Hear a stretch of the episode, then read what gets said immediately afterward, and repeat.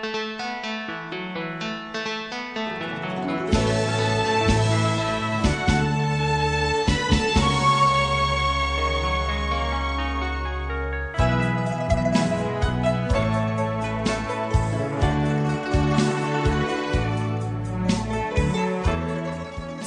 话题ประเด็นวันนี้สวัสดีค่ะต้อนรับคุณผู้ฟังเข้าสู่ช่วงประเด็นวันนี้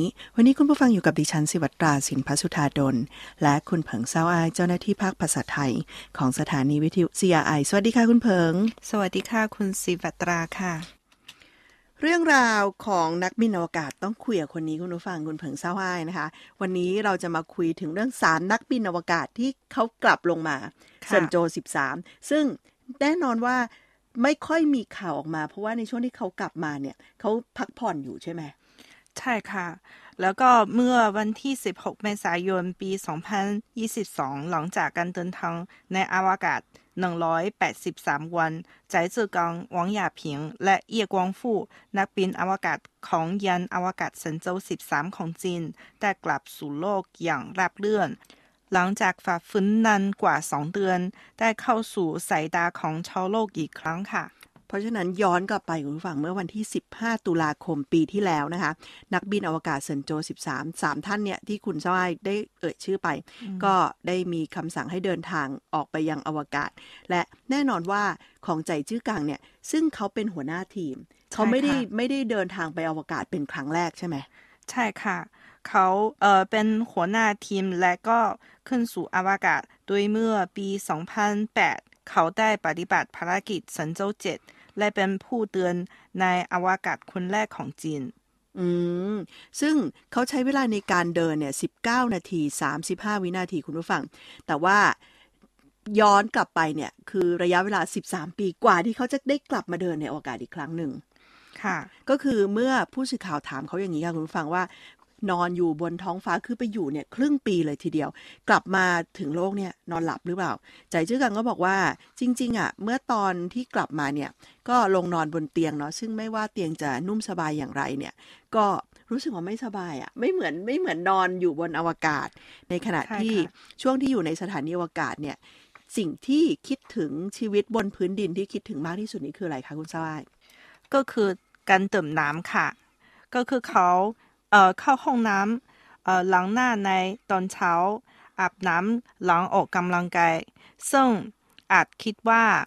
เป็นสิ่งธรรมดามากที่สุดบนพื้นดินแต่เป็นสิ่งที่คิดถึงมากที่สุดแต่ไม่อาจทำได้บนท้องฟ้าค่ะซึ่งจริงๆแล้วการดื่มน้ำเข้าห้องน้ำล้างหน้าตอนเช้าหรือว่าอาบน้ำใช่สดชื่นหลังจากออกกำลังกายคือถ้าคนที่อยู่บนพื้นดินส่วนใหญ่ก็รู้สึกปกติมากเลยอ่ะก็คือตื่นมาเราต้องล้างหน้าแต่พอเขาเข้าไปอยู่บนขึ้นไปอยู่บนอวกาศเนี่ยคุณผู้ฟังเขารู้สึกว่ามันเป็นกิจกรรมที่เขาคิดถึงแบบอยากจะทำมากที่สุดเลยค่ะนอกจากนี้ตัวเขาเองเนี่ยมีภารกิจออกไปนอกยาน2ครั้งแรกเนี่ยก็คือมีเขากับอีกท่านหนึ่งก็คือคุณหวังย่าผิงเนี่ยออกไปแล้วก็คนที่อยู่ข้างในก็คือคุณเย่กวางฟู่เนี่ยให้การสนับสนุนแล้วก็ประสานงานในยานซึ่งปีที่แล้ว7พฤศจิกายนคุณผู้ฟังใจจื้อกังเนี่ยก็ได้เปิดประตูโมดูลเทียนเหอแล้วก็ออกไปนอกยานสัมผัสกับชีวิตอวกาศก็คือไปลอยอยู่ในอวกาศเนี่ยอีกครั้งหนึ่งหลังจากที่ไม่ได้ทำมา13ปีค่ะใจจื้อกังกล่าวว่าครั้งแรกเขาจับด้วยมือทั้งสองแต่ตอนนี้จับเพียงมือเดียวค่ะแล้วก็ยังสามารถเปลี่ยนทิศได้ภารกิจครั้งแรกก็คือมนุษย์สามารถเดินออกได้สามารถคลานและเอาของกลับมาด้วยก็ถือว่าภารกิจเซินโจ7ประสบผลสำเร็จแล้วส่วนการออกนอกยานในปัจจุบันก็มีความต่างกันมากแล้วค่ะซึ่งต้องบอกว่าใจจื้อกังเองเนี่ยประสบการณ์ในการทำงานในอวกาศของเขาเนี่ยเดิมเขาเคยเป็นนักบินอวกาศสำรองของเซินโจ5เซินโจ6และในปี2008เนี่ยเขาก็ได้มีการปฏิบัติภารกิจเป็นหัวหน้าทีมของนักบินอวกาศเซินโจ7ต่อมาค่ะได้รับการคัดเลือกเป็นนักบินอวกาศของเซินโจ10แล้วก็เซินโจ12สุดท้ายล่าสุดเนี่ยเขาเพิ่งขึ้นไปบนอวกาศอีกครั้งพร้อมกับเซินโจ13เขาบอกว่าอย่างนี้คุณผู้ฟังคือในชีวิตเนี้ยถือว่าการเป็นนักบินอวกาศของเขาคุ้มค่ามากเขาบอกเขาไม่เสียดายเลยค่ะแล้วเขาก็ทุ่มเทมากในขณะเดียวกันเขาก็รู้สึกว่าสิ่งที่ได้รับกลับมาเนี่ยมัน คุ้มค่าแล้วมันก็ดีจริงๆคือความผูกพันแบบนี้เนี่ยทำให้เขาไม่สามารถตัดความสัมพันธ์จากแวดวงการบินอวกาศออกไปได้แม้ว่าในวันข้างหน้าเขาอาจจะเกษียณอายุไปแล้วก็ตามและแน่นอนว่าก็คงจะอยู่ในวงการการบินอวกาศตลอดไปคือคุณซ้อยนึกออกไหมตอนที่ดิฉันอ่านข่าวเนี้ยดิฉันก็มีความรู้สึกว่าถ้าเขาคิดว่าเขาอยากจะเปลี่ยนงานหรือเขาอยากจะลาออกเขาน่าจะทำไม่ได้แล้วเนาะค่ะเพราะเขาก็คงรู้สึกว่าผูกพันแล้วมันก็คงเป็นชีวิตที่แบบหลายคนบนภาคพื้นดินก็อาจจะอิจฉาเขาด้วยแหละว่าอยากจะไปสัมผัสบรรยากาศแบบเขาบ้างแต่แน่นอนว่าเขาก็มีการฝึกฝนที่หนักหน่วงแล้วก็ต้องเรียกว่าเทรนกันมายาวนานพอสมควรใช่ค่ะถึงจะได้เป็นใจชื่อกังในวันนี้ค่ะอีกคนหนึ่งซึ่งขึ้นไปบนยานอวกาศเป็นขึ้นไปบนอวกาศพร้อมกับเขาก็คือคุณหวังย่าผิงอันนี้ต้องถ้าเป็นภาษาละครเรียกนางเอกใช่ค่ะก็คือได้ออกเดินทางอีกครั้งหลังจากที่เคยไปเป็นคุณครูในอวกาศเมื่อ8ปีก่อนใช่ค่ะตั้งแต่ยานเซินโจว10เมื่อปี2013และรับหน้าที่เป็นครูอวกาศเปิดสอนให้ความรู้จากนอกโลกค่ะแล้วก็มีครูและนักเรียนกว่า60ล้านคนในโรงเรียนมัธยมศึกษากว่า 80,000 แห่งทั่วประเทศจีนรับชมและการกลับสู่โลกครั้งนี้นับเป็นครั้งที่2ที่หวังหยาผิงได้ปฏิบัติภารกิจในอวกาศซึ่งครั้งนี้เธอมีความกังวลใจมากกว่าครั้งแรกค่ะเล่าให้คุณผู้ฟังฟังนี้ค่ะว่าสาเหตุที่หวังย่าผิงรู้สึกว่ามันมีความแตกต่างและมันกังวลมากกว่าครั้งแรกเมื่อ8ปีก่อนเพราะว่าครั้งนี้ค่ะเธอมีลูกสาวค่ะในครั้งนั้นเนี่ยตอนที่เธอออกไปท่องอวกาศครั้งแรกเนี่ยเธอยังไม่ได้เป็นคุณแม่เพราะฉะนั้นพอมีลูกแล้วเนี่ยความกังวลก็เกิดขึ้นวันที่เธอออกเดินทางเธอให้สัมภาษณ์อย่างนี้ค่ะคุณผู้ฟังคือเธอพยายามมองหาลูกสาวที่ใส่ชุดสีชมพูในวันนั้นได้ยินเสียงตะโกนไกลๆเรียกคุณแม่มาอย่างเงี้ยเนาะซึ่งหวังย่าผิงบอกหันไปมองเห็นด้วยนะแล้วก็รีบแบบเป็นสายตาไปทางอื่นเพราะอะไรรู้ไหมคะคุณฟังกลัวจะร้องไห้เพราะว่าภารกิจที่ไปทำเนี่ยหนึ่งก็คือต้องเรียกว่ามีความเสี่ยงอยู่พอสมควรแล้วก็ที่สำคัญคือจากไปนานก็คือไปถึง6เดือนเลยก็รู้สึกว่ากลัวว่ามองลูกอีกครั้งหนึ่งแล้วจะเกิดความกังวลแต่ว่าสุดท้ายแล้วเนี่ยหลังจากที่ได้เข้าสู่โมดูลเทียนเหอละหวังย่าผิงก็เอารูปตัวเองกับลูกสาวซึ่งก็พกขึ้นไปบนอวกาศซึ่งหนูน้อยคนนี้โชคดีมากเลยอ่ะมีรูปของตัวเองออกไปอยู่บนอวกาศด้วยแล้วก็รูปทั้งครอบครัวพร้อมทั้งการ์ดอวยพรที่ลูกสาวเขียนให้ก็ติดไว้ตรงบริเวณที่นอนคือก่อนจะเข้านอนทุกคืนก็มองเห็นรูปภาพใช่ก็มองลูกแล้วก็คิดถึงมองลงมาที่โลกแล้วก็มีความรู้สึกว่าโอ้ก็คิดถึงลูกอย่างจับใจเลยทีเดียวใช่ค่ะซึ่งในช่วงบ่ายของวันที่16เมษายนหลังจากที่หวังย่าผิงเนี่ยลงมาจากเครื่องบินก็คือลงมาจากยานบินอวกาศเอาว่าอย่างนั้นก็คือได้เห็นลูกสาวเป็นครั้งแรกเธอบอกว่ายังไงคะคุณเซาไอเธอรู้สึกทั้งคุ้นเคยและไม่คุ้นเคยค่ะลูกสาวมอบช่อดอกไม้ต้อนรับเธอหวังหยาผิงก็รีบหยิบดวงดาวออกมายื่นให้ลูกสาวทันทีด้วยรอยยิ้มค่ะเธอเก็บดวงดาวกลับมาฝากตามที่ลูกร้องขอและเธอได้ให้สัญญาไว้บนดาวดวงมีตัวอักษรสลักว่าปลอดภัยเปี่ยมสุขเติมเต็มความฝันชัยชนะและสุภมงคลค่ะต้องเล่าให้คุณผู้ฟังฟังนี้ก็คือคำว่าเก็บดวงดาวมาให้ดวงดาวเนี่ยน่าจะทำมาจากวัสดุบางอย่างซึ่งน่าจะเป็นลักษณะที่เป็นรูปดาวแต่ว่าแน่นอนมันก็เป็นสิ่งที่ลูกสาวของเธอค่ะได้ขอร้องแล้วก็คุณแม่ไปถึงอวกาศแล้วเนาะเพราะนั้นก็ต้องเก็บดาวกลับมาฝากลูกอะไรเงี้ยก็ต้องถือว่าเป็นภาพที่น่าประทับใจแล้วก็เป็นเรื่องราวที่น่าประทับใจคือเราจะถ้าสมมติว่าเป็นคุณแม่ของเราอ่ะเราจะรู้สึกว่าแม่เท่มากเลยอ่ะที่สามารถไปหยิบดวงดาวแล้วก็ดวงดาวดวงนั้นอ่ะน่าจะเป็นสัญลักษณ์ที่อาจจะตั้งไว้ที่บ้านหรือว่าอาจจะโพสต์ลงสื่อสังคมออนไลน์เลยแบบเนี้ยทำให้เพื่อนๆได้รู้ว่าอ๋อคุณแม่เราไปถึงอวกาศแล้วก็เก็บดวงดาวกลับมาฝากเราแล้วนี่ก็เป็นเรื่องราวของนักบินอวกาศ2คนคุณผู้ฟังที่ได้ออกเดินทางจากโลกไปกับยานเซินโจว13ยังมีเหลืออีกคนนึงค่ะเย่กวงฟูค่ะใช่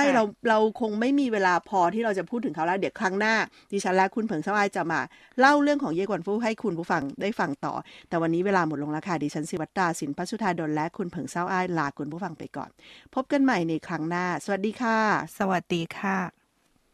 I like it ooh ooh I feeling good I like it ooh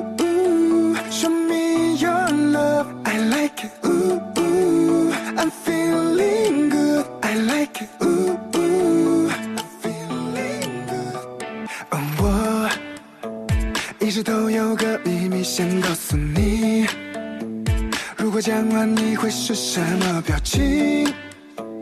其实我来自遥远的那颗星，来踏好你目的是要追你。神话有点冷，说我在逗你开心，我来陪着你，不愿你一个人孤寂。是你让我坠入难题，舍不得回那颗心。此刻心跳的羽翼，因为我们在靠近，就让我为你披星。多么想带着你追我的心，我喜欢你到不行，追你是我的生命。I like it, ooh ooh, I'm feeling good. I like it, ooh ooh, show me your love. I like it, ooh ooh, I'm feeling good. I like it, ooh.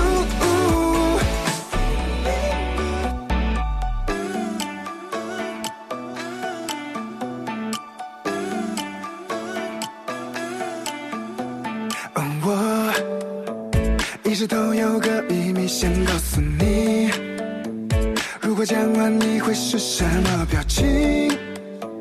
其实我来自遥远的那颗星，来踏好你目的是要追你。神话有点冷，说我在逗你开心，我来陪着你，不愿你一个人孤寂。是你让我坠入难题，舍不得回那颗心。此刻心跳的羽翼，因为我们在靠近，就让我为你披星。多么想带着你追我的心，我喜欢你到不行，追你是我的生命。I like it, ooh ooh, I'm feeling good. I like it, ooh ooh, show me your love. I like it, ooh ooh, I'm feeling good. I like it, ooh ooh.Oh yeah, yeah, my baby, ooh, no, yeah.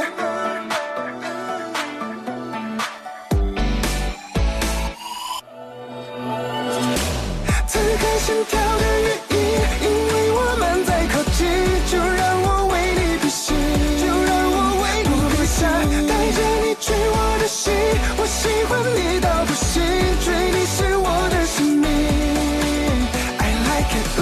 ooh, I'm feeling good. I like it, ooh ooh, show me your love. I like it, ooh ooh, I'm feeling good. I like it, ooh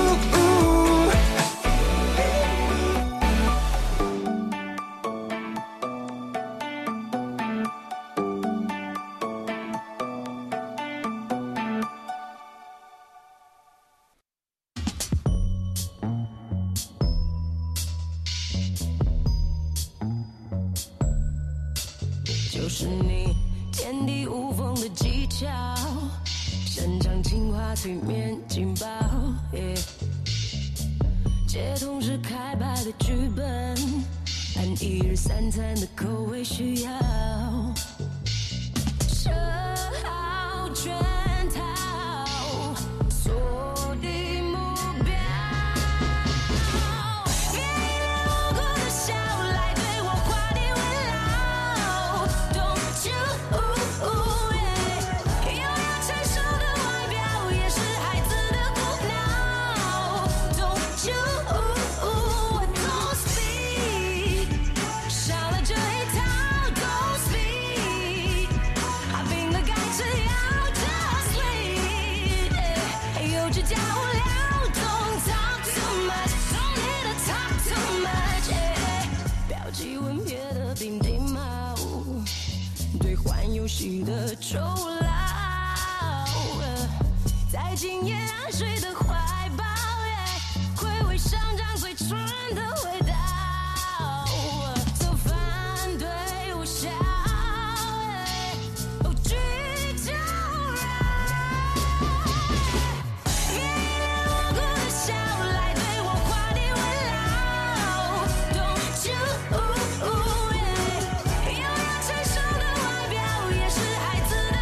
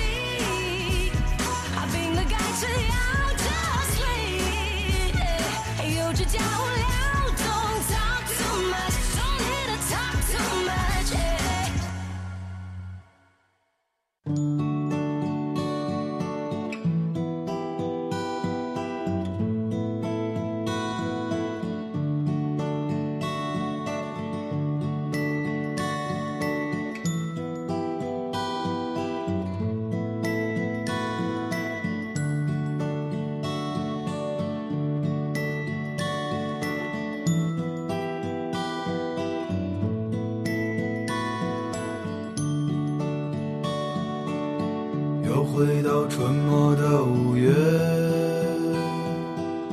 凌晨的集市人不多，小孩在门前唱着歌，阳光它照暖了溪河，柳絮乘着大风追。 树荫下的人想睡，沉默的人从此刻开始快乐起来，脱掉寒冬的傀儡。我忧郁的白衬衫，青春口袋里面的第一支香烟，情窦初开的。 从不敢和你说，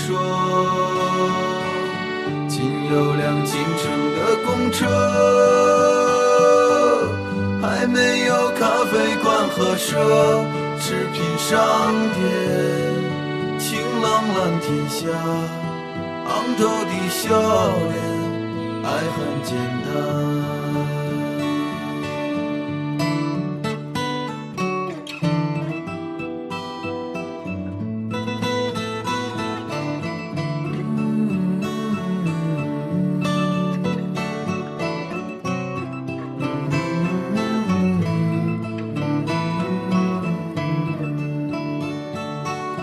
钟声敲响了日落，哎呦，路越过山坡，一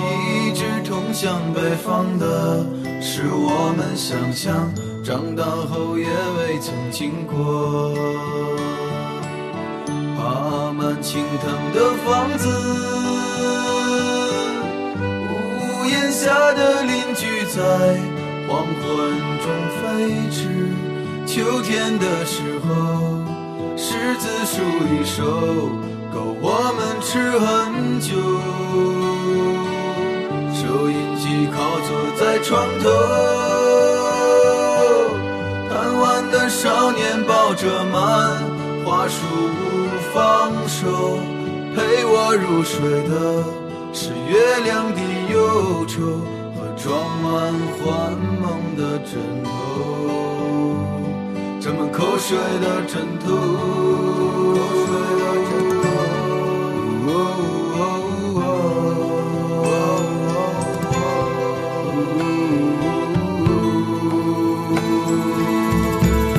忧郁的白衬衫。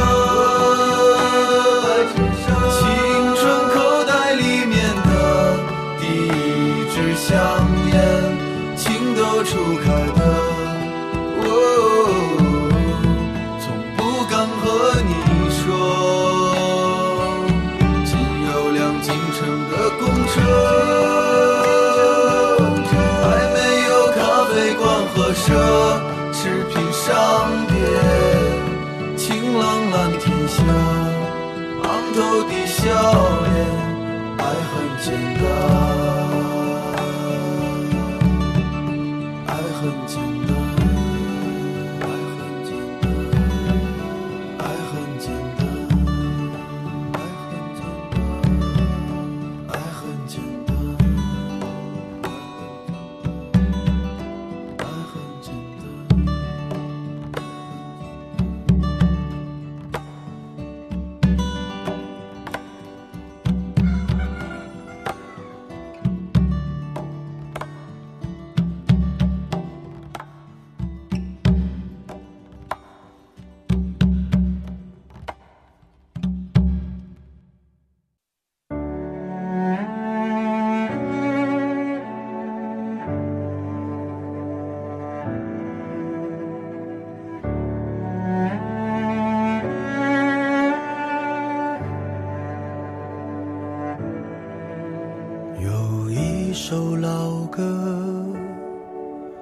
曾经陪着我上课，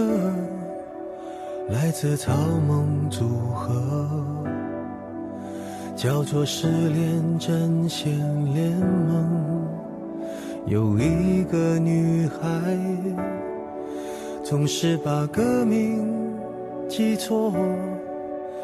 每次问我都说成是败者联盟。我们再也没见过，可我一直都记得，这首世上并不存在的歌。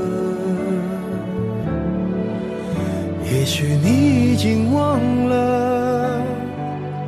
这个无心的过错，却在我心里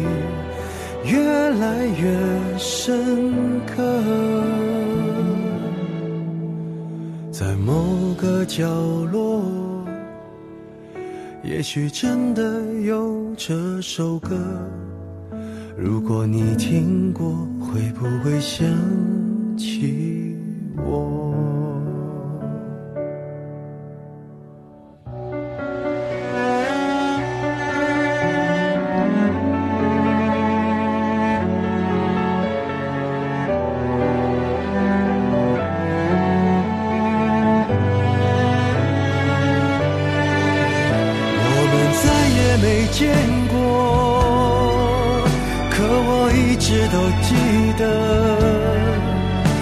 这首世上并不存在的歌，也许你已经忘了这个无心的过错，却在我心里越来越深刻。我们再也没见过。 你现在哪里生活？是谁送你回家？听怎样的歌？也许你已经忘了临别羞涩的承诺，就像一阵风，遥远的吹过。